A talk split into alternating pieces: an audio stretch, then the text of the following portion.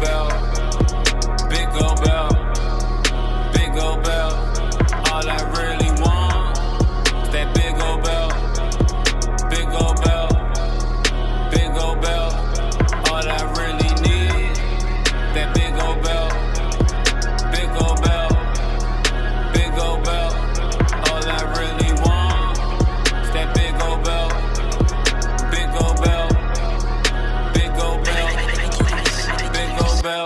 What's up, everybody? This is a truncated edition of the Big Gold Bell podcast. Uh, we have three man group today, maybe a three count if you want to call it that. Uh, myself, Damian Salty G, taking over quasi hosting duties. Uh, Will is out doing uh, Will type things, being a heel in parts unknown, probably. Uh, and I'm joined by Jamal and 2 Chainz. What's up, gentlemen? What's up, dude? Hello, hello. Would you call this a three count Thursday by any chance? We could if you want. Yeah, sure. Sure. we got to make sure we're not no copyright infringements there because I'm pretty sure there's another show called that. I could be wrong. I oh, could be oops. wrong. yeah, oops. But oops. shout out to those guys. And shout I, out oops. to those guys. Yeah, shout out to those guys. Actually, I think I know who, exactly who runs that show. But so, as always, gentlemen, wrestling is weird, as we like to say, and they're never short of storylines. So apparently, it's only Thursday, and we have one Jim Cornette once again putting his foot in his literal mouth, and then NWA puts their proverbial foot in his backside. well so, put. so, Jim Cornette, God, Jim, what are we gonna do with you? Uh, for those that don't know, uh, Jim Cornette is supposed to be, I, I guess, a fa- was a face commentator on NWA Power, but this week his old NWA roots kind of shown to the surface where Trevor Murdoch was wrestling Nick Aldis. And shout out to my boy Rob who calls Nick Aldis uh, a paper champion because he looks good on paper, but can't really go in the ring. Don't but know if I can argue that one. But he wrestled Trevor Murdoch, and Jim Cornette made a a dated reference, and I'll I'll be nice and say dated, which could be interpreted as, as racially insensitive. And let's be honest, it was racially insensitive. But for those on Twitter, and we'll get to your Twitter beefs later, who think that we're being too snowflakey, uh, Jim Cornette basically made a joke about driving a motorcycle with chicken on their back through Ethiopia. And okay. to, to be fair, what he said was he was referring to Trevor Murdoch's yes. toughness, and yes. so he said that he Trevor Murdoch was the only guy that was tough enough to drive to strap a bucket of chicken through his back and and rent a motor scooter and ride it through Ethiopia. Which so that's the full context of it. Yeah. Doesn't make it any better, but no, then that is the full context, and that's why I let off with calling it dated, because maybe back in 1982 or 86 that would have flown, but here in 2019 and in the advent of woke culture and Twitter sensitivities, Jim is no longer employed by NWA. Mm-hmm. Power so let me just ask everybody firstly, what do we think? Long time coming or oh well? I think it's a shame. Um, I don't think NWA uh, should have fired him. Um, and I think that when not Billy Corgan, but their other vice president, and I can't think of his name right now, um, you know, his comments immediately after uh, kind of solidify what uh, the, the type of person that Cornette is and the type of person that they're working with. See, the, the reason why I say that he shouldn't be fired isn't because of what he said. It was because the show was taped on what October first. Yes. It was because the show had sat on the shelf and had been edited and produced, and many other people's hands yeah. had had seen the show, had transferred through the show.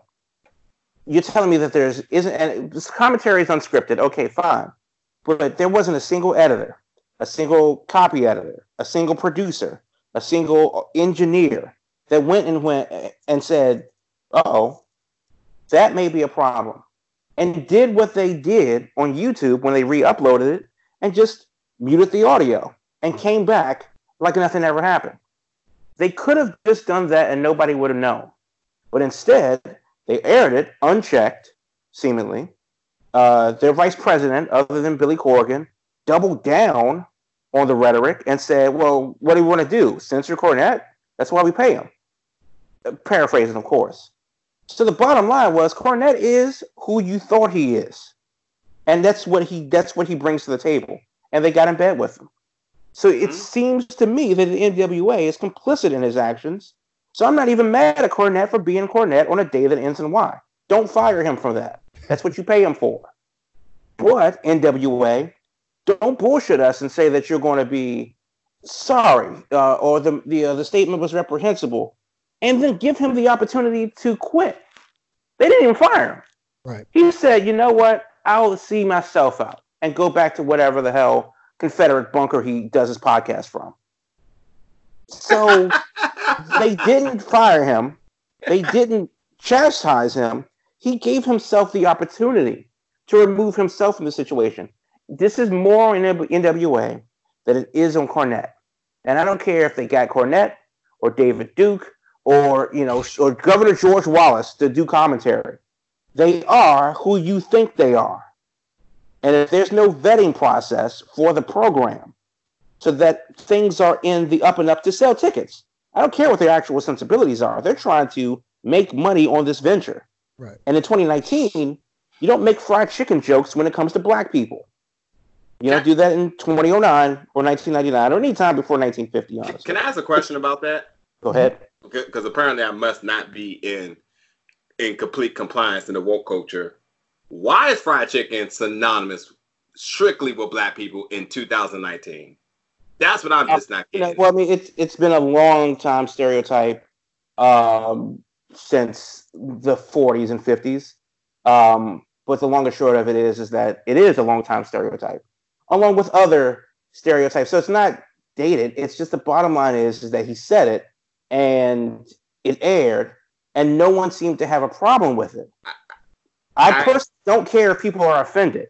I'm more offended by the lack of action from the NWA. I, I I'm with you on that, and I'm I'm really refreshed to hear that because I've really been super conflicted with this because as I, I stated on Facebook in a conversation, uh, that you know, a lot of people are trying to be uh, the heroics here and pointing the fingers and saying that, you know, it's racist, you know, because everyone's all of a sudden is racially cautious. And that's cool. And that's, you know, that's that's a step forward into the future. But at the same time, people are picking and choosing on what side they want to be on the crusade of taking someone down. So why everyone's calling for Cornette? I mean, I didn't feel that same energy for Randy Orton when he, you know, legit dropped the N word. So, you know, I'm I'm I'm just I'm just a little conflicted on just this wrestling community as far as like uh, you know, when they want to pick and choose when something is right and when something's wrong. And then my next biggest thing is too is then I ask people, I said, well, I really do think that the context play a certain part into everything. So, um, you know, I asked somebody again on Facebook, I said, so since because I, I for me personally, I, being African American, I don't define myself to be, you know, to I don't I don't let the whole fried chicken thing to be subjected to me being black. I, I just don't get that. I'm I'm sorry if that is not being woke, whatever it may be. But for me personally, in my life, me liking what I like to eat doesn't define who I am. So I asked him, I said, well, since I clearly must be ignorant to this situation, I said, so on my day job, if a if one of my coworkers was like, "Hey, are you going to try that new Popeyes fried chicken?" Or or better yet, better yet, they say, "Hey, I know you're going to try that new Popeyes fried chicken." Should I be offended by that? Because you can be offended by whatever you choose. I mean, that's that's up to okay, you. Well, well, yeah, well, well, true, yeah. But in the sense of like, was that some type of racial undertone question that was asked to me? Because I'm black and uh, again, black people. That is up to you to decide. I okay. mean, like Right. If, if you want to take it into the context of this is an overwhelmingly popular thing in the culture right now, that Popeye struck it big for once in their life and put out this honestly pretty delicious sandwich uh, that is enjoyed by all. That's a very good question to ask in the context of the moment. Yeah. Now, you know, now there's a difference between racially insensitive and actual racist. Mm-hmm. Now, because now if Trev, if Trevor Murdoch said that, uh, you know, a black athlete was going to win, on some Jimmy the Greek stuff, and if you're too young to know who he is, Google him. Mm-hmm. But if he was going to do that, and say, and on a Jimmy the Greek way, then oh, okay, that's a different context mm-hmm, than mm-hmm. making a stupid dated, not even dated. It's because it's honestly, it's just a stupid joke. The metaphor is uh, trash, regardless. It's just absolute trash. I mean, no matter, yeah, no, no yeah, matter what. It, it, it is, or or not that it, not that it is, but that it can be. Mm-hmm. And I know that somebody in you know some part of bumfuck Georgia is laughing their head off mm-hmm. uh, when they hear when they heard that fried chicken reference, mm-hmm. and that's fine. That could be your humor. I'm not here to say that you shouldn't laugh at it, but what I am saying is, if the NWA wants to make a dime, they shouldn't do it this way. Mm-hmm. Now, if they want to change it to the Confederate Wrestling Association and have you know Robert E. Lee and Stonewall Jackson be the commissioners of the NWA, then fine. Do that. Hey Jamal, you, you bring you bring up a good point, and this is also something I haven't been able to do my research on. But apparently, this type of conversation and dialogue is common in the South, amongst to the point that people in the North may be may, may, may look at the people in the South and say that you've just been so accustomed to it that you kind of just allow certain things for better or for worse, sort of say. Mm-hmm. So, and that's why what your point makes so much sense is because it, it is really by content and it's really by it's it's really situational and so forth. And the business aspect is absolutely trash. I hundred percent agree with you on that. But I, I, guess just for me, and again, no matter if you want to, and, and I really appreciate your uh your sentiments on it, or, as far as my standpoints on it as well. I I you know again maybe I can be ignorant now, but I just don't let food define me. So when I heard it originally, I was like, oh, the metaphor was trash. Mm-hmm. And then I was like, oh, wait, you guys are, oh, you, you guys are offended by this. Oh, okay. And then all the racial warriors comes out and they're just like, fuck Cornette, blah, blah, blah, blah, blah. And it's just like, cool. I see that as all things of wrestling. It's just really trendy and everyone's attacking him. And I didn't see that same energy for Randy Orton. So it's just like, you guys. Well, but the Cornette's also said worse stuff to people and yeah. has used worst racially charged language um, yeah. in the moment, you know, mm-hmm. two people, and that's been documented on tape, which mm-hmm. is why he is who you think he is. Right. Yeah, yeah, yeah, yeah. He is a get off my lawn, like you said, Southern bunker individual. That that's who he is. And for us to, as fans or as journalists or whatever, want to hope to, for him to be something different at this stage of his life, it's not going to happen. So I have actually two follow up questions. Number one had this happened on an episode of South Park, because if we remember back in the day about the whole Starvin' Marvin joke, that they gave him fried chicken and stuff like that, and we didn't hear nary a peep back then when that stuff came out. Would that fly now on something like South Park? And number two, the, the second question I have is is regards to Cornette. If you are an organization at this point, do you ever bring in Jim Cornette for anything on air? Because absolutely, W's had that problem, and now with Power. Absolutely, you absolutely bring him on air if this is the type of audience that you want to reach. Mm-hmm. So if you're trying to reach, uh, you know, a particular brand uh, you know, of customer, cool. And I'm sure that there's some kind of you know needle dick racist message board out there that what that loves uh, a guy like Cornette and wants him to be the representation of their backyard, you know, pig fucking competition. Jamal, you, you, said it. He is who he is, and if he was anything different, he wouldn't still be relevant. So people are but, fully but, aware of this. The thing is, is that Cornette is actually perfect for a show like Power yeah. because he's stuck in the in the '60s, uh, you know, in the '70s and, and, and mid '80s. Yeah, uh, that's his wheelhouse, mm-hmm. and they're basically doing a show that's in his wheelhouse. Mm-hmm. It's an mm-hmm. old school studio wrestling show in Atlanta that just happens to be shot in high definition. So if you were seriously, no, he's, he's right. No, if, if no, you were, I, but that's just that's Jamal for you. so if it, if it was you know if you're coming of age, you know a little bit older than me, and you are big a big wrestling fan, especially from Mid South, uh, WCCW, Georgia Championship Wrestling, those days that we personally didn't hear in the DC area, didn't necessarily get. But if you're old school flair country, then NWA Power is for you.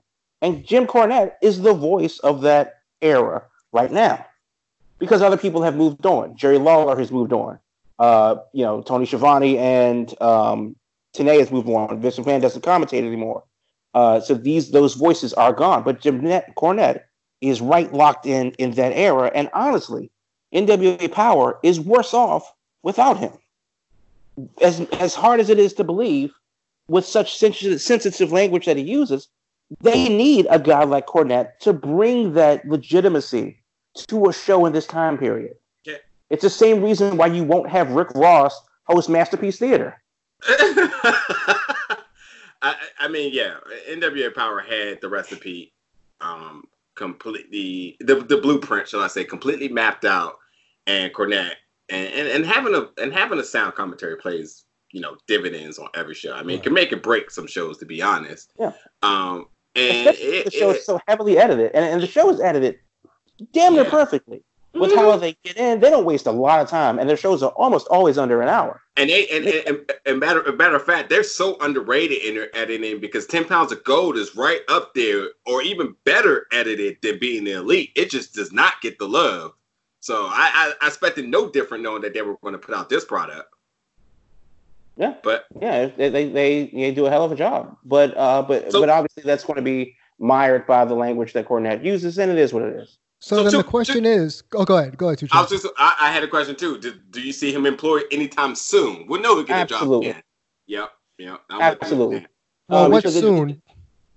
I, I, would say within the next six months, if he wants.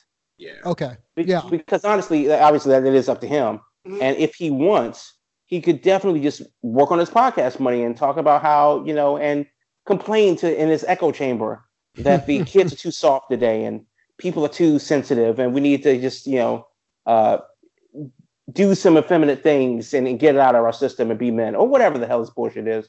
But the bottom line is, is that that there he has his audience.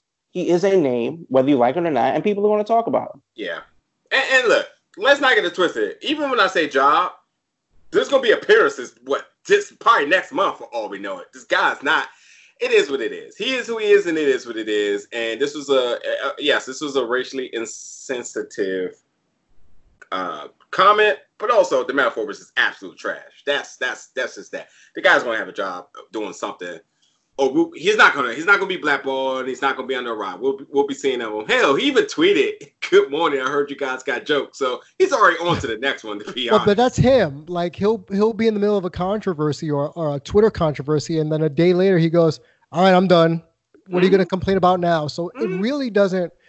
His responses have never been really like to stoke the flames. It's more, why are y'all complaining now? Mm-hmm. Okay, he, what you know that's that's what you're bitching about. Mm-hmm. Okay, he gets That's the it. business. He gets mm-hmm. the business. Gets it, and and he'll probably be brought in, like you were saying, in six months. A lot of people will just say, "Okay, whatever," shrug their shoulders and move on to the next thing because, like you said, 2 Chainz, we still got Randy Orton out there, mm-hmm. you know, dropping n bombs or just being Randy Orton, and he's still employed. And if he was in WWE, he still would be employed. So it there is a market for guys like him. My question is, how does NWA even remotely fix this going forward because as you said jamal the editing was done so long ago and signed off on where it's like well what do you do to kind of make this better? Do you fire people in production just as a publicity stunt? Is there a way to bring the fan base in who's already turned off by you especially with their pay-per-view coming up what like next month? So what do you do? Um, well yeah i mean I, I think for me uh, and and this is like not me being upset at Cornette per se, but upset at the handling of this, especially the doubling down of this from uh, management's perspective, um, because a vice president of the company came out of his gopher hole and said, "Nah, we're good." He either needs to go or step down from that role and take some kind of lesser role. And that's kind of the problem. That's kind of why I'm just officially done with NWA as a promotion because it's very hard to change things at the top in a privately controlled company. They own it, they run it, yeah. it's theirs. yeah. So as far as it's concerned, um, they're going to run it the way they run it, which is why I don't think they should fire Cornette. If that's how you feel, then go with it. Mm-hmm. But don't try to save face for, for cash. That's disingenuous. So as far as for me, I'm done. As and I would and I and it's unfortunate because they have a they have a great talent, they have a great promotion. Um, it's really slick how they do it, and it actually caps off a great night of wrestling on Tuesday. Four hours of wrestling. I never thought that I would say this again. I'm so happy from six to ten to see four solid hours of wrestling because Impact was fantastic on Tuesday. Um, but with that said, if you it's going it's a very polarizing situation. If your mind is made up, you've already forgotten about it. What could they because honestly, NWA is forgettable. They don't really trend anywhere. They have a couple of things going on. Um, you know, Billy Corgan kind of looks like Doctor well, Evil. Okay. Are you talking about David Lagana, by the way? Yes. Yeah. Okay. Um, and Billy Corgan, you know, kind of has this mad scientist look, and doesn't really equate to the promotion. Like I know who he is, and I know that he runs the show, but he doesn't feel like a part of the show. He's just a talking head That's that right. announces things. I thought, look, but I mean, that's contradicted to everything he said. Everything about the old school feel, it has the old school look. He doesn't have that. He, he to be honest, he literally reminds me of uh, uh, what's his name that runs Progress. Like they come off as, as the same people, which obviously by promotion wise, those are two different, way too different uh type. Of. Yeah, but, but see, like Jim Smallman is the face of the company, though. Yeah, Billy but I mean, doesn't... seems like just a guy. Yeah, and that's what I'm saying. Like I don't, I don't need him to be a character. So look, my, my point about no, okay, I'm not saying I'm not saying character, but I'm just saying that like because these people are at the top of the top, it's very hard for them to change, be willing to change that mentality that you know of, of how they feel. So for so, me, that's why I'm kind of just done. Now the question was, what can they do to fix it? Honestly, yeah. to fix it, they need Lagana to step down and take a, a secondary role and fall all the way back never just delete your entire Twitter account. Throw in trash. You don't need it anymore. I, and have Billy assume a more upfront role to have a transparency, at least for the cameras, that we're going to go in this direction, you know, from now on. I completely disagree because I feel like the, the idea of, of wanting to be different and obviously that's what NWA Power is. With all this that's happening right now, the fact that they went with the old school look and feel and able to successfully implement that on a successful day. And that should be even even in conversation right now of some of the best products happening during the week. Is this phenomenon in its own with the YouTube recipe, the old school feel, and so forth. They made a mistake. And what the mistake means is that now it's about resilience. And how does all these heads come to play to make sure that this mistake doesn't happen again? I have to say, with having weeks of success, somebody in the editing room probably got lazy and was like, hell, we're killing it each week. Just get it out. And then a mistake happened, and now it's clutch time. Crunch, clutch, clutch, crunch, and clutch time. And people got to just get on their job. So, from the upper management side of things, I think that yes, they need to have a conversation with their staff. There needs to be changes and so forth. I do not like the. I do hundred percent agree with the court how the Cornette situation was handled was man. But as far as the internal side of things, the people we don't know, the people who uh, Twitter accounts that we're not following, and and the the, the personalities that no one's ever really going to find out about. No matter if they've been released or not, we'll probably will never know. But nonetheless, if it's a replacement or if the person is still there, you have to have the conversation that this mistake cannot happen again it's an hour. I mean, it's probably two hours worth of filming. Who who knows how long it is? But they need to have an ear to the product to make sure that these mistakes doesn't happen. And I can't blame them for. I can't blame them for being a little bit cocky and being and, and, and maybe just you know feeling a little bit egotistical at a point because they're actually being able to compete with other promotions as far as trendiness and popularity but they still got to remember that even from them being a small time business that they got to run on all cylinders and everyone has to know the game plan so uh, you know just for me to, to, to, kind of talk about this conversation that right. i think how they come back next week plays all the dividends do can mm-hmm. they work back up the momentum that they had can they can will they will they bounce back off of this controversy that's swirling around with them. Cornette is such a big thing that you can almost look at Cornette as being almost bigger than NWA at time. So him leaving is just the Cornette brand leaving. I honestly think that NWA may still thrive, but that voice, that sound, that presence is a gap that's missing.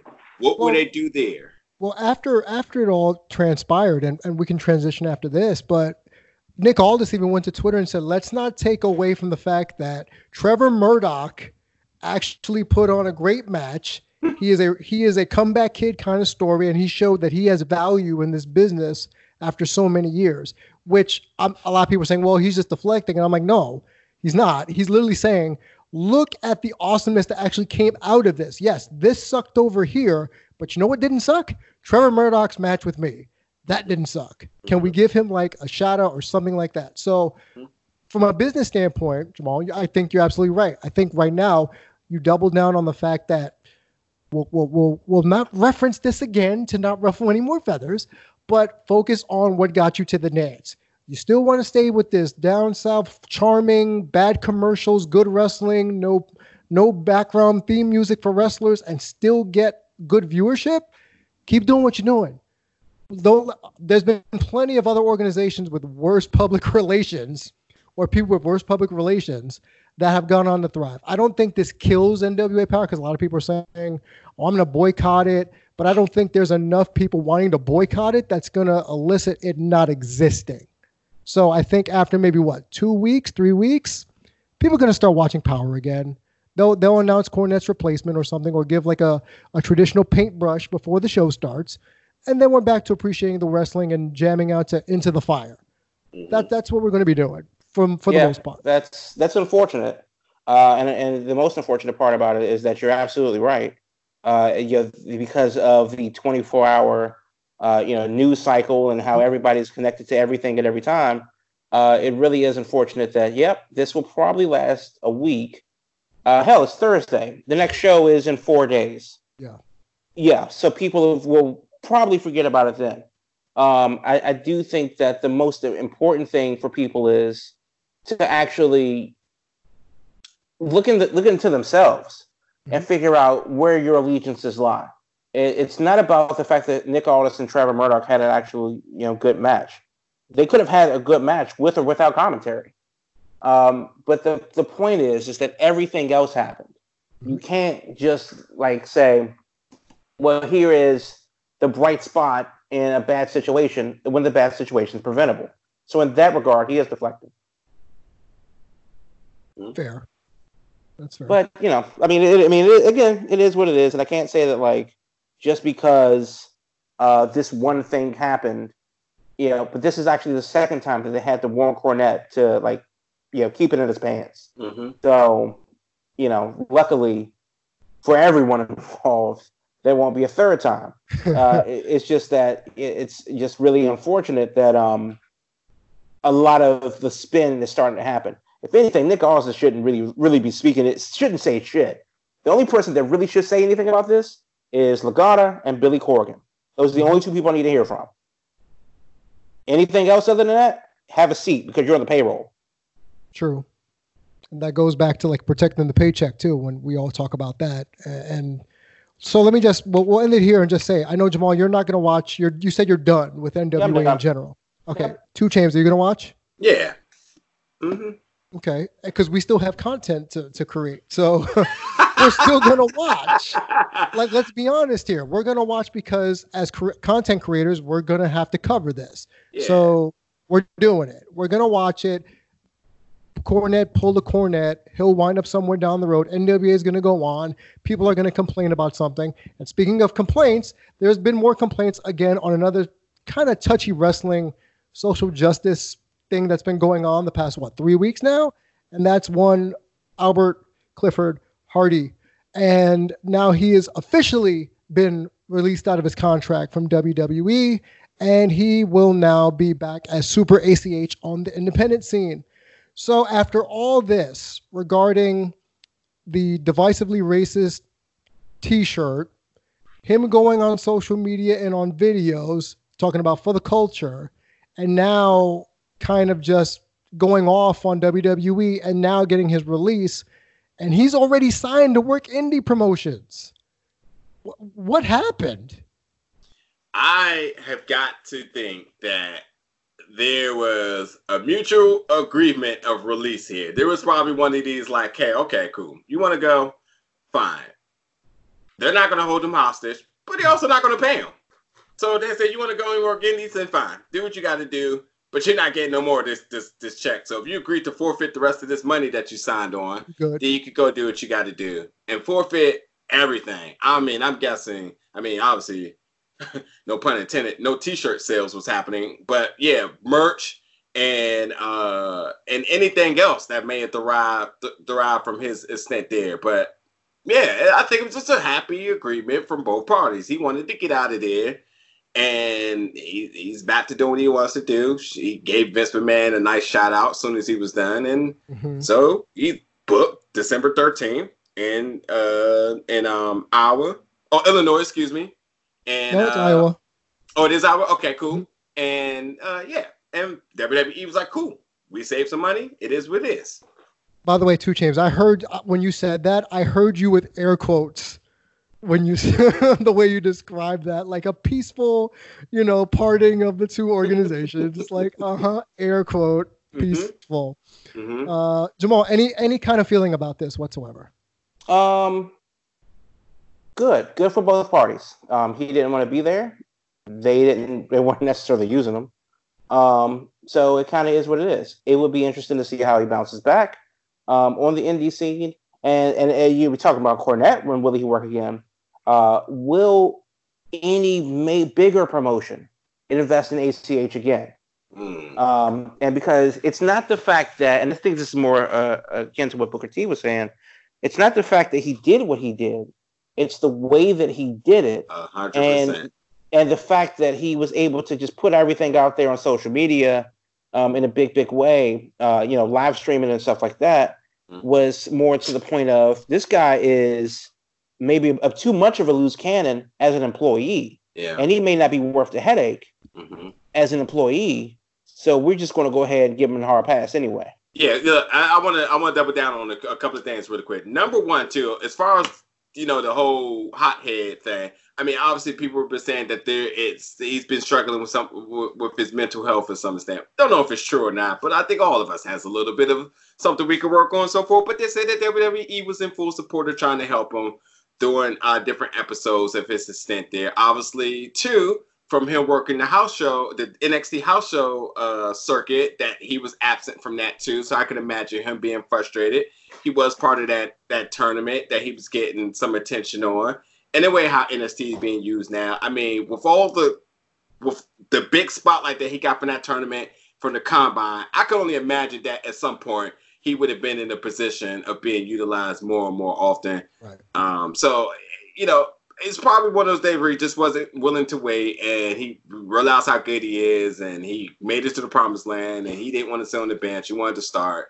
And then differences came about. The t-shirt thing obviously didn't help.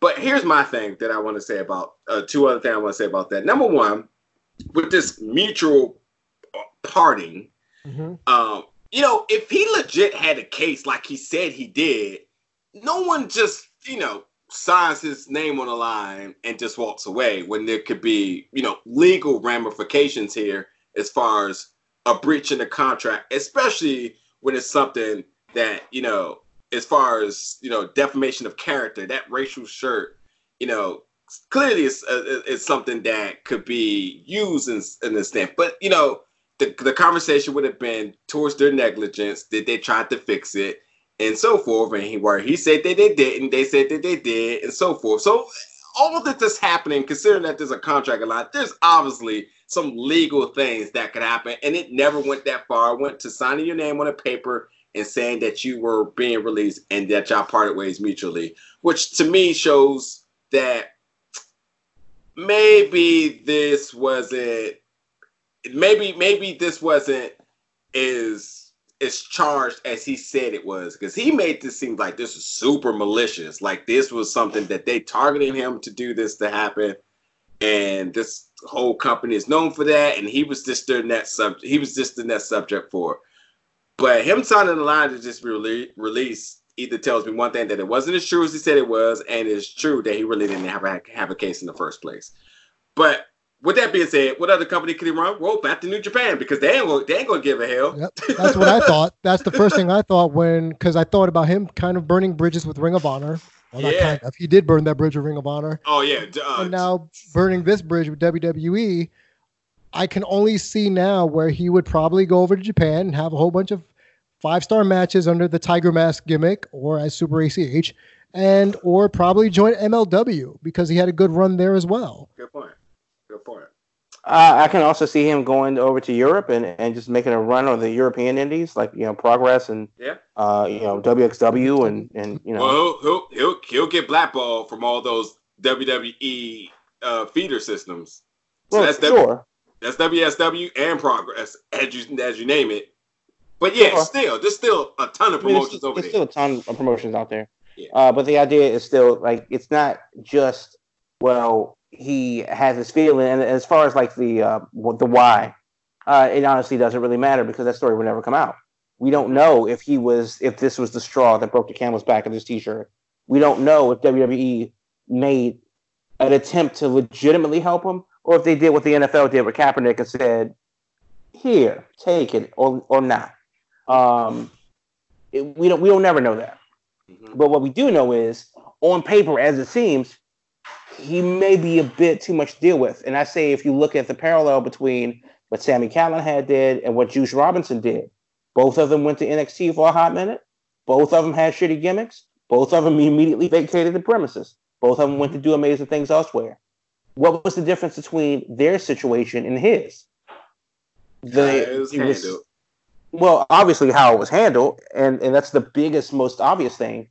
But the real is is the stuff that we don't know we don't know if Juice Robinson and Sami Callihan were treated uh, unfairly or less than or in a disparaging manner. We don't know if you know they put their best effort WWE behind these characters and to develop them and, and stuff. We, we don't know. Um, but we do know that the end result is that Juice and Sammy went and ACH went in a blaze of fucking glory. So uh, I, I, yeah, good luck to him but it's going to be interesting to see what his next six months looks like.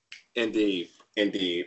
Oh, but yeah, that is not to mention ROH too. So, like, yeah, you were about to go to the, the land of the golden patented knee brace and think that after you just diss him, you were just going to get employed. But at the same time, too, well, ROH also ain't fond of people uh, and their Twitter shenanigans as well. So, with with ROH and, and the Joey Mercury kind of the, the tweet barrage, and then today's news where mm-hmm. they have let go of Kelly Klein, which pretty much was their women's division for a long time, uh, goes to show that Ring of Honor is still going downhill and going downhill rather fast. Sir, uh, sir, sir, sir. Let me let me correct you real quick.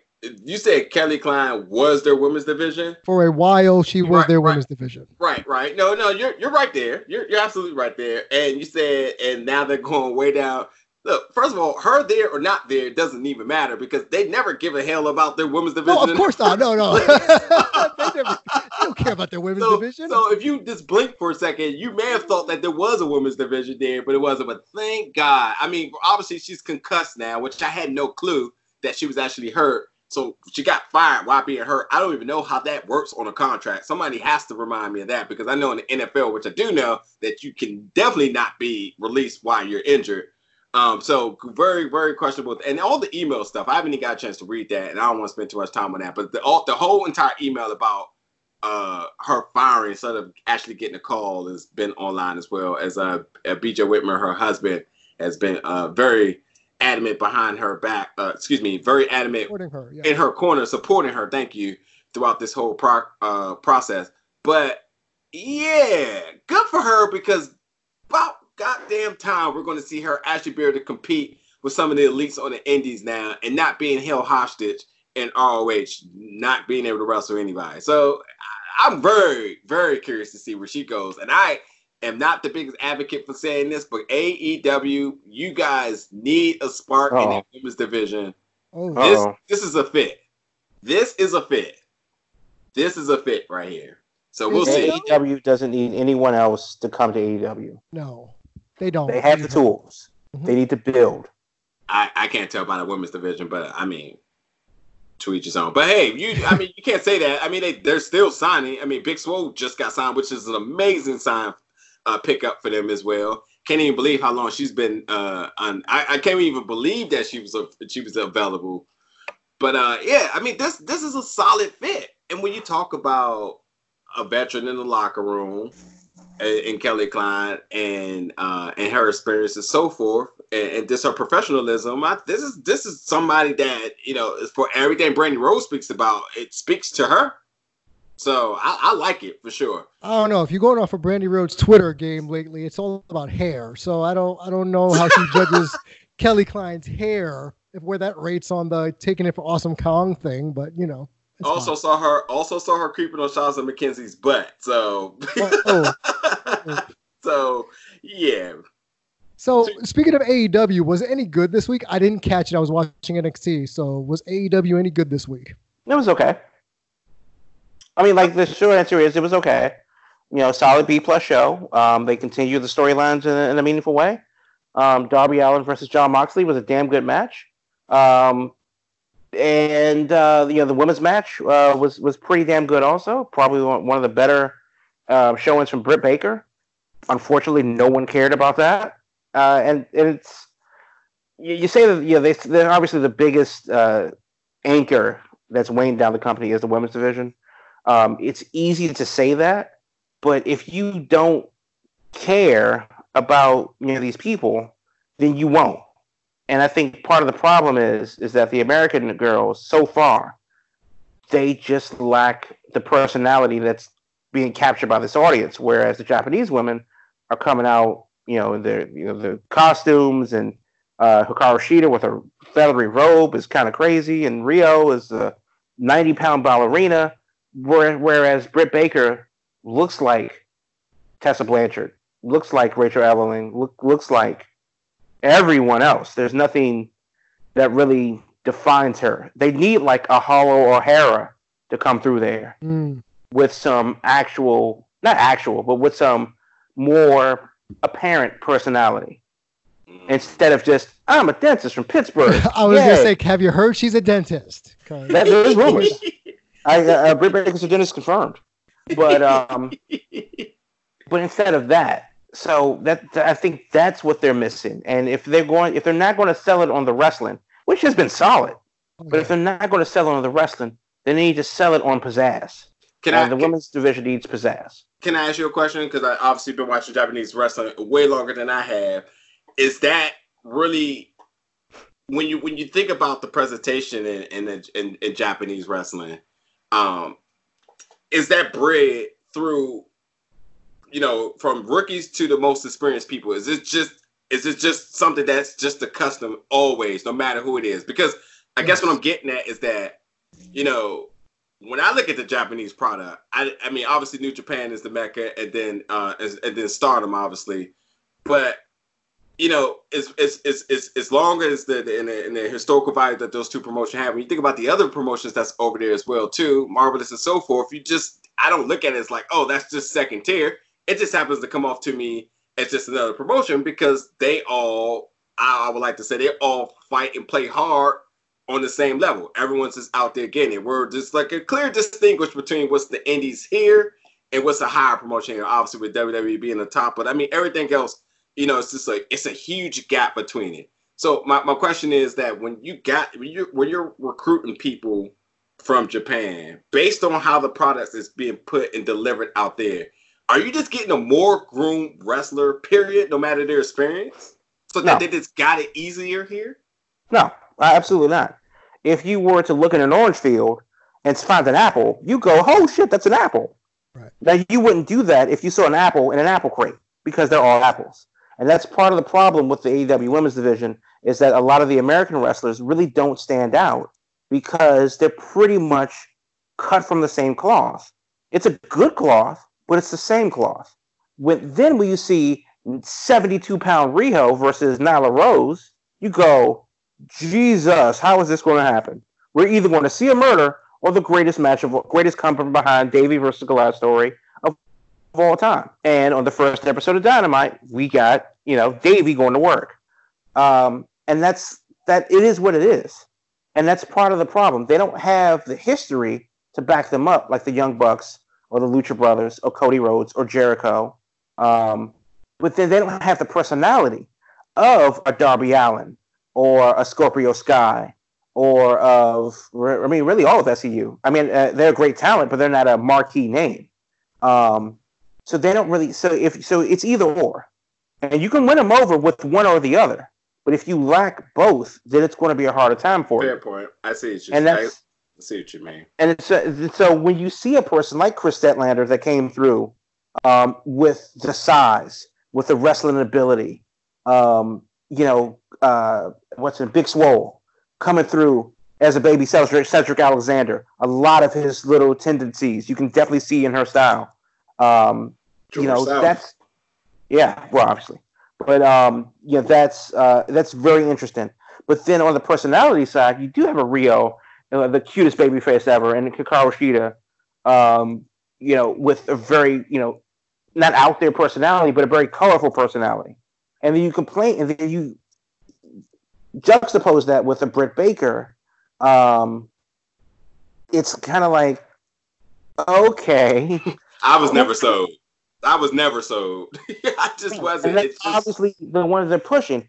And Britt Baker, as good as she is, or may not be, depending on whether you like her or not, it doesn't matter. But she's as good as uh, you know, she's a Brandi Rhodes. I mean, she's cute, sure. She can do the work, sure. But do I need to watch her? Is there something that, without her opening her mouth, that makes me want to see her? Is there something compelling about her that draws is, you in? What is that compelling factor?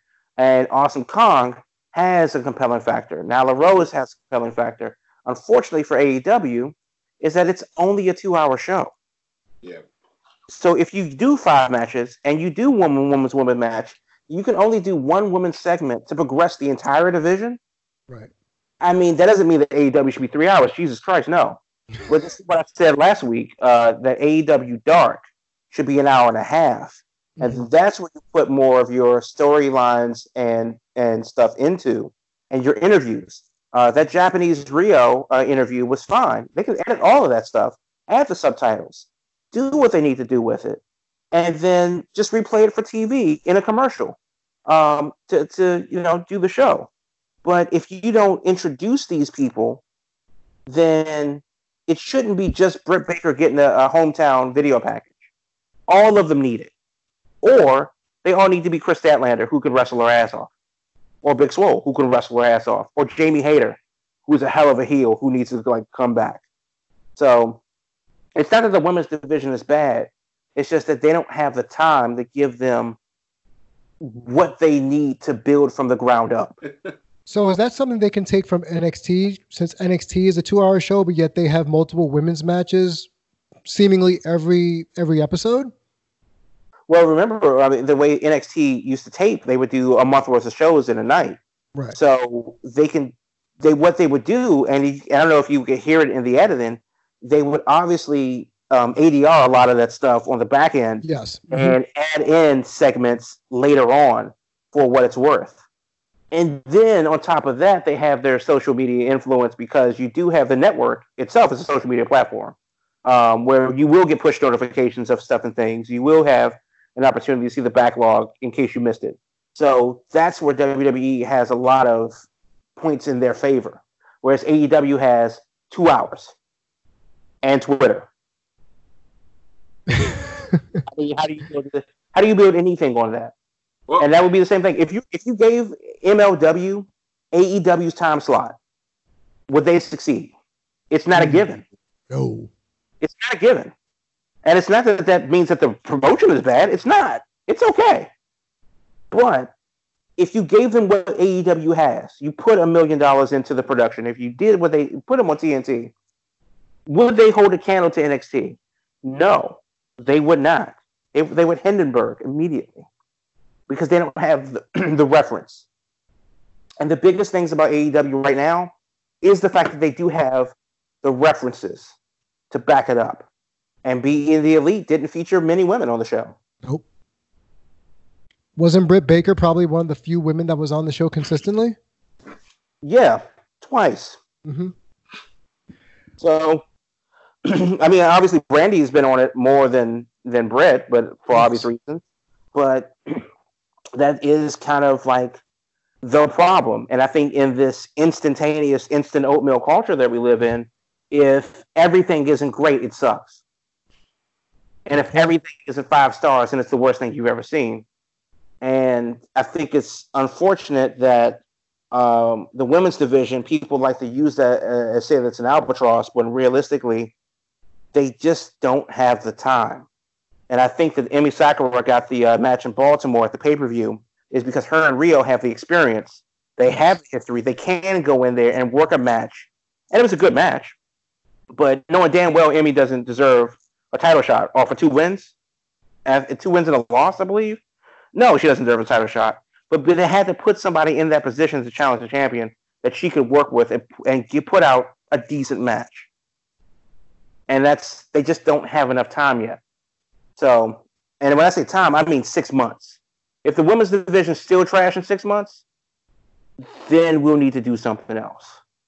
So, what do you think they need to do to kind of make the women more of a prominent point for AEW? Um, I think the women, I think the women that you want to push need an edge. Uh, you know, because uh, whatever happened to Kylie Rae, and that's a totally different situation. But she was over because a lot of it's because she was cute, but she never really got the chance to show what she can do as a wrestler.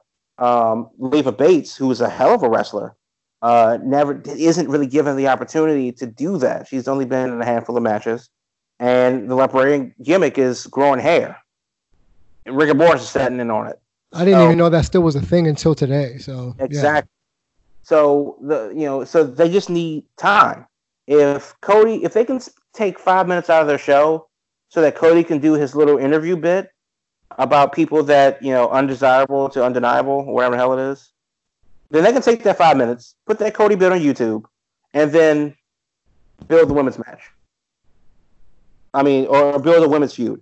And, and to be honest with you, AEW Dark has done a better job presenting the women than they have on Dynamite because they're giving them an opportunity for everybody to get their their spots in in the you know confines of a match. So the um the uh the last episodes of Dark, Chris Kris Statlander was and Big Swole in the tag team match was a hell of a show. Even though you know people people may not have heard of her, she made an impression. Mm-hmm. So build on that. Um, in the context of the uh, ranking system, I, mean, but they gotta they, they need possess basically, and not all of them like Su Yung or or Thunder Rosa, but well, Lord knows if they got Su Yung, that'd be a start. Well, if they had Su Yung, then I, I would definitely tune in a lot more. But I, I want to transition really quick, keeping on AEW here on Big Gold Bell podcast. Uh, AEW's Bash at the Beach, which admittedly before we came on air, I thought was a joke until my ho- my co-hosts here have uh, reminded me that Cody has purchased the rights to the name and they will be using that for their event. Uh, is the build happening? Is the build happening how it should, or are are they kind of taking their sweet ass time waiting too long to build to this event? Well, the build it hasn't happened because tickets are just now going to go on sale, I believe, tomorrow. Friday. Okay. Um, for the event. So this is their, uh, hey, this is a special episode of, of Dynamite on Wednesday. It will happen in January, and they're seeming to announce dates maybe you know six to eight weeks in advance. That's really all that it is. As far as what the show could be, God only knows. It will be interesting to see if the show in any way plays into um, uh, the Jericho Cruise, which I believe is around that time. Yeah. Um, yeah, so that it's that's around that time, and that's going to be leaving from Miami. Oh, that would so make so makes, much sense then. Okay. Yeah, so it makes sense for them to do a show um, from Miami, and the Bash at the Beach name is another step that they can definitely add to it. Um, with that said, it's not going to be necessarily at the beach because I believe it's going to be on the University of Miami campus, which is not in Miami Beach. So uh, it'll be interesting to see what they do. You know, will the set change? You know, will you know Jim Ross be in a Hawaiian shirt or something goofy like Just that? like Magnum PI. Yeah. Um, I mean, I would love to see Jim Ross with Tom Selleck's mustache, but um. And just to be clear, and just in case anybody just are just not familiar with this, Bash at the Beach is an old pay per view from WCW. WCW, yes. Which you know inherently you would say, all right, well, that's a WWE pay per view. At some point, they could just resurrect. And then it didn't because AEW has it Um, and you should check out some of the old school Bash at the Beach pay per views because they actually are some of the best WCW pay per views of the year. Well, that's them. why the NWO was formed. It's, it, that's right, yeah. and, and, that's also where uh, the mailman Karl Malone and oh, DDP versus Dennis Rodman and Hulk Hogan. So yeah, um, you know, I'm, I'm, starting to think that maybe some of the younger listeners have no clue of People the last like, two minutes of what I've been talking about. So, uh, okay, yeah. Boomer. they're, they're, not our demo guys. That's, you know, the, the young oh, folk probably don't watch us or listen yeah. to us. Actually, I know the statistics of, of our listening base, and it actually is a, it's a little bit younger uh, to a little bit. It's it's our age and a little bit younger, but it's not as young as I'm kind of like aiming towards right now. But yeah, but you uh, know what's funny? The younger people, they swear they, they know everything. Like, they really do. There's nothing that goes over their head that they're like, I don't know who that is. Like, some of these guys probably out here acting like they've seen Jim Cornette in the territory days on their television at this at this rate. You know what I mean? All I know is I saw on Twitter some people were claiming that Michelle McCool invented the Styles Clash. Okay. well, yeah. Jamal, you were gonna say something? Yeah. Do you think that AEW should do more special shows? Or should Bash at the Beach be an actual pay per view? No comment. We'll see how this plays out. I do, Special I, show only because for the quote unquote boomers in the audience who remember when WWE tried to reinvent what Starcade? Yeah, Starcade's in next month, right? Yeah. And it's it's it's an event, and people want it to be a pay per view, and it's still an event.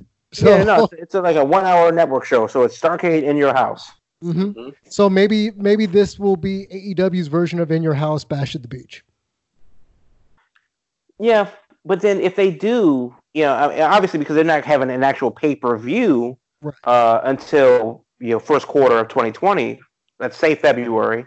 Um, you know, so would you want to see uh, Bash at the Beach in in January? Would you want to see maybe sold out you know, or or something like that. Yeah, I mean, I, I, I actually like naming the events if they're going to be special, if they're not going to be just generically run and just ho hum. And, you know, if we're going to have the Rock and Roll Express making an appearance doing another Canadian Destroyer, sure, let's rename it, you know, the Canadian Destroyer. That's fine. But I don't, I don't think they, to be quite honest, I don't think they need to overdo it on the on that production side to make everything feel uber special. Just little nods to the event title would be fine. You know, you don't have to have was it Hell in the Cell, and then you have nothing but Hell in the Cell matches, thus watering down the whole point of the match. Uh, so that's why I say sold out because that's not specifically tied to any particular right. match or anything like that. It's just you know the one just pay per view. Mm-hmm. Yeah, just a name. I know. I know. 2 Chainz said no comment, uh, I'm curious as to why there's no comment. I just don't have a. I really don't have a thought on it. I mean, special or pay per view, whatever it may be. I mean, at this point now, change the world. You got this whole try to being different, then be different. What the hell are you doing Bash at the Beach for? We, we, we've already done that. And on top of that, like, really now, if you're gonna really do Bash at the Beach, then put it on a goddamn beach. Then you know what I mean? Do it. Keep if you wanna... WCW didn't have it at the beach. They just flew in sand. Well, oh, oh, well, whatever. Just you know, make it beach style is. I, I don't. Oh, put it on the beach to make it different. That's my point. You make me forget what I want to say. Things, um, but, things happen in cycles. You know, every 20 I, years something gets reinvented. It comes back as vintage or, you know, new for the kids, but it's more vintage. So Bash at the Beach is making a comeback in 20, what, 2019, 2020. I'm okay with that. The WWE tried the Great American Bash as a SmackDown spectacular a couple of years ago, so why not? I don't know. I just I just would like. You're just mean, a purist. That's all. Yeah. again, I just thought if AEW was going to just go off this whole new, or we're going to do things different, thing, yeah, I would like to see something different. But that's that's all I'm trying to With say. With their eh, 48 year old world champion, something Look, different. Yeah, what? Yeah, you're right. You're right. You're absolutely right. One thing I want to say really quick because we're getting close on our minutes real quick is that finally this week that NXT beat uh, beat AEW in the ratings, and you know, I, Damien, I know you predicted this a while yeah. ago, and so it happened. And it's just all I want to say is that it is so funny to me how Twitter folks are saying numbers do not matter now. and also, I gotta call somebody out real quick. and and that's just what it is. I, I don't know. Should I call him out by name or should I just refer to his tweet and he'll probably know who I'm talking about. But no, I'm not to name drop. I'm not to do that. But a friend of mine in the DMV area that frequently goes to a lot of shows and always call him the big homie and everything. And he's like I said, he's always at every show, no matter what it is. I see him at Primetime Pro Wrestling. I'll see him at AEW, see him at WWE, whatever it is, whatever the event is, he's out there. I cannot believe that I just seen this tweet that he says I have three phones, two computers, and two tablets all running AEW tonight. I would not allow them to win the war this week by any means necessary. Stop NXT it. can cheat Stop all they want with their main roster stars. on. Oh dear. Oh boy. So yeah, you know that that thing kind of happened. So and they still lost. Well, depending on who you talk to, they still lost because yeah. before we came on, Jamal had a different view on what ratings really are. So, Jamal, if you really want to set the record straight, please, by all means. Uh, well, to all the junior network executives out there, um, AEW was eighth in the ratings this week, and NW and uh, and not NWA, um, NXT was 14th. So, how did AEW uh, lose in the ratings when they're six spots ahead of them? And that's because of the market share. That that's the total percentage of people that watch a show and that percentage was a 0.4 for NXT, I mean for AEW, and a 0.3 for NXT. So out of all of the shows that were uh, that were on TV Wednesday night in prime time, collectively, more people, more a greater percentage of the audience watch AEW than NXT. Now, if you just want to dumb it all the way down and just go with the numbers, yes, uh, 930 something thousand watch um, NXT and 890,000 or so watch AEW. But that's generally an unfair comparison because uh, the USA Network is in more homes than people. Uh, they have a larger market share, which means that more people could watch them and didn't than AEW, which is why AEW was eighth. Now, if I'm dead wrong on this, tweet me at Giant Crab, K with a uh, crab with a K. But I think that's how ratings works. Yeah, you but, know what? To be clear, yeah, there, there's a very blurred line in the words ratings being used and viewers. So mm-hmm. so NXT had more viewers, but yeah, by what you're saying by rating, that's a different aspect. So I, right. I totally I totally get what you're saying. So right. Um, so like more so, people could watch the Democratic National co- co- debate if every single person had turned on their TV. More people would have the ability to watch MSNBC than uh, CNN or, or, or whatever the case, whatever the com- comparison is. More people can watch USA. So for for for them to do a bigger number isn't necessarily indicative of how many people watch. That's why the percentage is important because they keep it comparable. But eh, ratings, who cares? Viewership, but you know, for for those who who want to debate and have Twitter beefs and. But before we address that, I want to briefly touch on NXT and the invasion angle with the main roster and basically do we care about Survivor Series now or do we still only care about Takeover?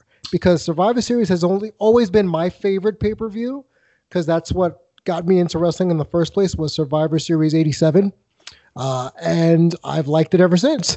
But lately, maybe over the last decade, aside from bragging rights, there really haven't been any major reasons to watch Survivor Series. But now, with the wrinkle of adding NXT to the mix, that has piqued some people's interest. So, does it change the fact that you will or won't watch Survivor Series having NXT involved, or do you only care about NXT Takeover like the vast majority of wrestling fans? Quick answer: NXT Takeover will still win the weekend, but okay. Survivor Series will be good. Um, and I will be watching, and I'm very interested to see how this all plays out. More or less, this is going to be a site weekend period for wrestling because I'm curious to see how how Monday plays out afterwards, after the winner and the losers of this Survivor Series. So ultimately, yes, I'm interested in seeing Survivor Series. It's going to be a good time. It's kind of hard for me to get excited about Survivor Series because of the fact that um, what started out as NXT versus Raw versus SmackDown has turned into Raw versus SmackDown versus Triple H. Yeah. And, mm-hmm.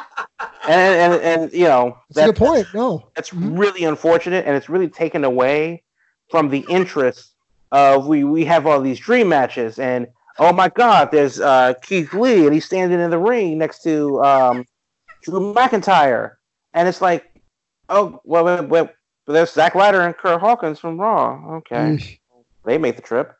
Um, but so it's like this could be cool, except it isn't because it's just Triple H and his toys competing against uh, you know Raw and SmackDown, and it's just it just really feels just kind of lame. And you know, I don't know Survivor Series, Survivor Series 2017 uh, in Toronto, uh, the last one I went to uh, was Goldberg versus Lesnar, and that mm-hmm. really left a taste in my mouth, and I haven't really been hot on the product since. And to be honest with you, what's the point of Survivor Series if on the Monday, Wednesday, and Friday afterwards we go back to normal and we get Baron Corbin versus the World for six months straight? Um, you know, NXT has been exactly what they needed to be forever. Uh, they've been the best thing that WWE has produced since the Attitude Era. With that said, just because we have a glimpse of Seth Rollins, who is not cool, uh, versus Adam Cole in the same in the same ring, doesn't mean that it's going to happen until next Survivor Series.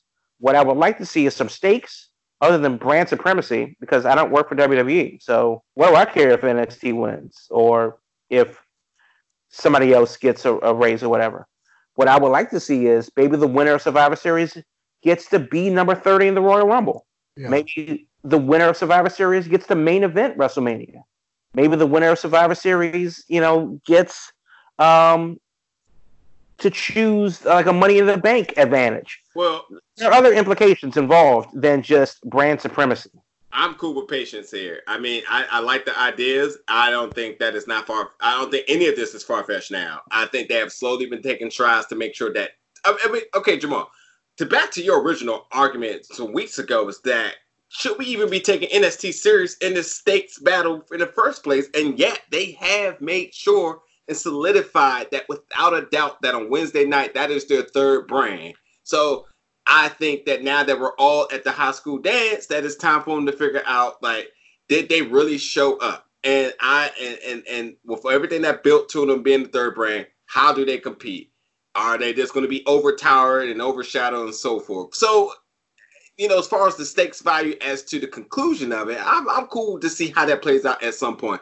I'm just happy the fact that they they have slowly progressing to make it NXT and NST roster be a third brand, a competitor, and have just as good as talent as the main if, if anybody on the main roster. And also too, we got hell of a great, we got tons of great matches this week on NXT. The revival versus um the revival versus uh Undisputed Era was the match I wish we had a Survivor Series, but sure, at least we got that at some point now.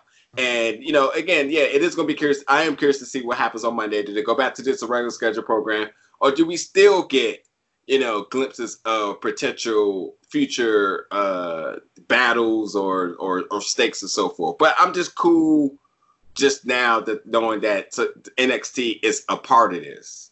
Um, so well, for me, it's just like we'll see. I just don't think any of the things you're saying. I don't think it's not far fetched now. I think it's just at some point we'll get it and it'll slowly get to it. And you know, Royal Rumble is going to be interesting now. How does that play out different? And obviously, WrestleMania is going to be the the uh, the uh, the big or the big mecca of what it is. Do they add another pay per view to officially make the big four slash five a big six? With NXT, you know, uh, or, or something new where you know they continuously do this with NXT. So who knows? Who really knows? What what does Clash of Champions mean nowadays? You know, so I'm I'm just curious to see where does it go from here. But I'm completely optimistic on the positive side that they're going to continue to make strides to make sure that this is sort of say lateral across all three brands. Right. Well, let me ask you this real quick. I mean, I'm sorry, Damian. Let me ask you this real quick. We've always speculated and pontificated about the fact that we want Triple H to take over the main roster. Mm-hmm. We've seen how it looks when NXT is on the main roster outside of the freak show that was um, the mishap in Saudi Arabia. We saw what it, we saw what that was, and that was a dream SmackDown, and that won't be replicated for a while. Realistically, though, considering the build for NXT in particular, it's not. My question isn't necessarily do we want Triple H to take over because that's not going to happen anytime soon. Do we want NXT on the main roster level? Because now that we see what that is, that's a different thing that NXT doesn't do. Do we want, uh, you know, the Viking Raiders versus, um, you know, an NXT tag team like Breezango uh, now? Mm. I mean, that, that's kind of a thing that worries me on the on the back end of this. It is though it is cool to see Shayna Baszler on Raw.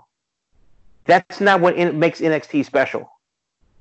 It's the fact that they can put on this, uh, you know, this pay per view quality show every week, in spite of the fact that they're not on Raw. And when you take that away from them, you take that Full Sail crowd away from them, then it becomes, well, a watered down SmackDown. Well, they have to do it. They have to do it because again, you have to make them not only be familiar to the main roster people, because I swear sometimes that the Full Sail crowd is just this Bermuda Triangle of wrestling fans because sometimes they just don't leave there.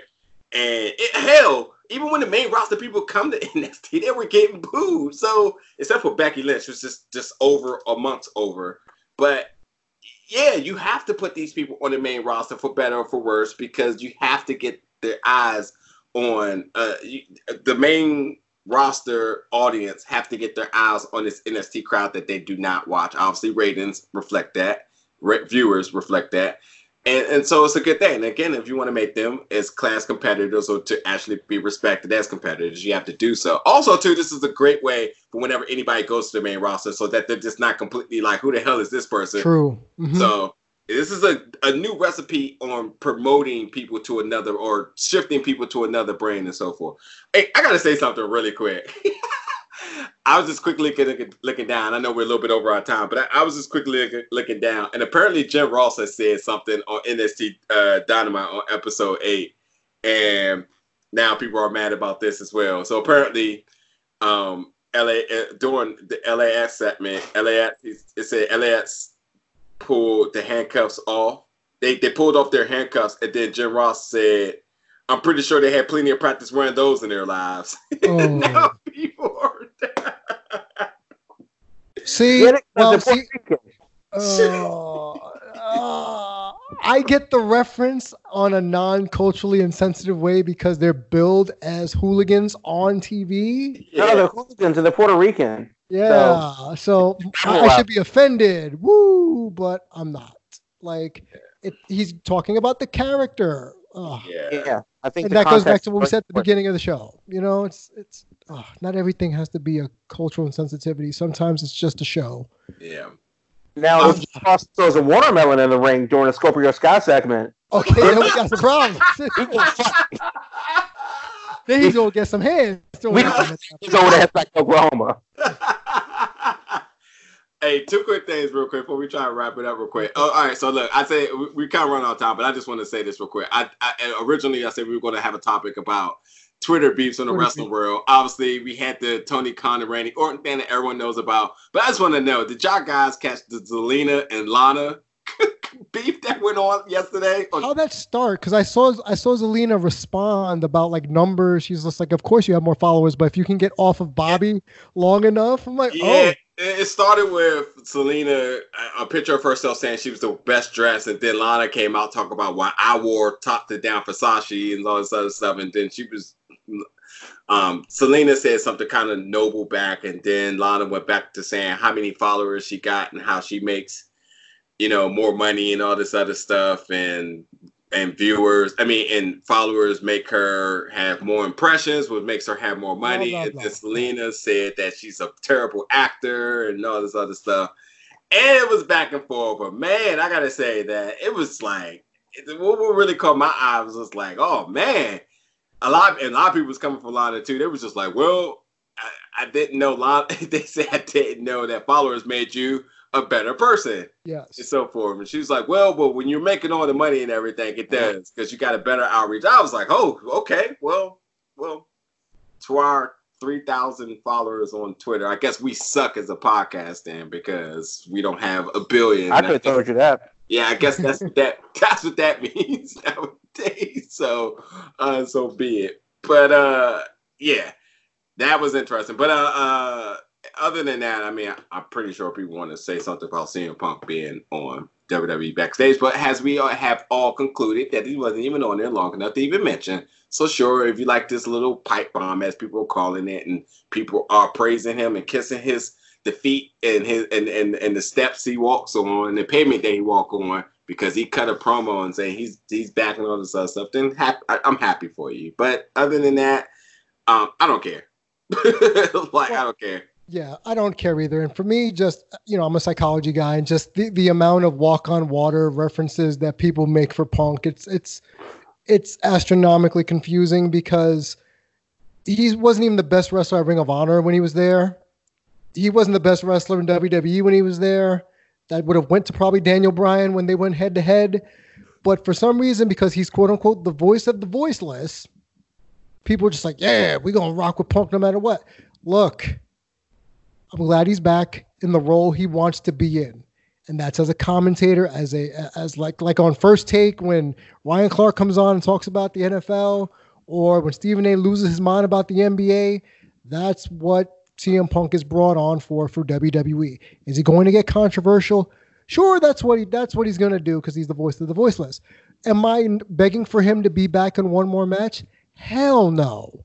Stay behind the microphone talk your trash, take it to social media, be, be happy, grum- be happy or grumpy because people say he's either or, and that's that. Stop trying to make him do something he doesn't really want to do, which is wrestle. Unless it's ten million dollars, he's probably not going to do it. So just enjoy him on the show for that one segment. Hooray, he's back. Next. Yeah, yeah, yeah. That's it. That's all I got. That's all I got. Any last second thoughts, Jamal, before we get out of here? Um, never really was a fan of CM Punk. I don't have a reason to stay up and watch uh, WWE backstage at, at all. Um, that, like uh, we we talked about it before, but like if they're breaking news is going to be that like Mike Kanellis signed for a ten year deal with a uh, you know fifty thousand dollars, then cool. That's I don't know how that's breaking news, but whatever. Um, but good for them. I mean, it gives Renee Young uh, something to do instead of being Byron Saxton who have you checked your milk cartons lately? Where the hell is Byron Saxton?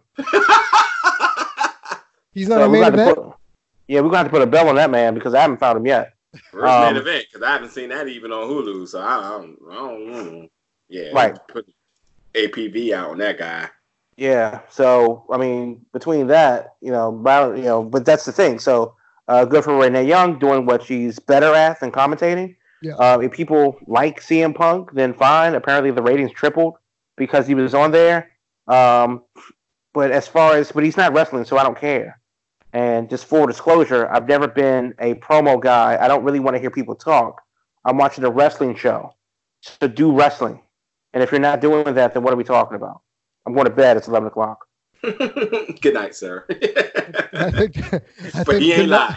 He ain't lying, and I think, it, I think That's actually for me the same reason I don't watch it. It's on too late. I don't really care to watch. It's like inside the NBA if it comes on at like eleven o'clock at night. I don't. Yeah, 100%. I don't really feel like watching it. Yeah. So more power to them trying to try something new, making it a studio show. FS1, great job on that. Good job, Renee Young, because yeah, Jamal's right. Yeah, Renee's I, I good. Without Renee's good at this role. This is yeah. her perfect role as a studio host, as yeah. like engaging a moderator. Great. Leave her off play by play. She don't need to do that.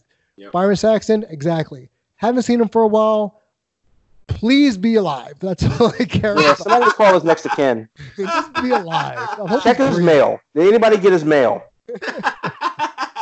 is he still getting checks? Like, we'll, is we'll he... pass his house. Make sure there's no sense around here, because yeah, yeah basically, like they cut his grass. Make it look like somebody lived there because I don't know what happened to that man. Just was it a welfare check? You have to go like a wellness check, check on someone if you suspect some foul play. So yeah, do yeah, that for Byron Like somebody tweet Byron Saxton seriously. Let, let, let, let, let him know we're still looking for. him. Let him know that we uh, care.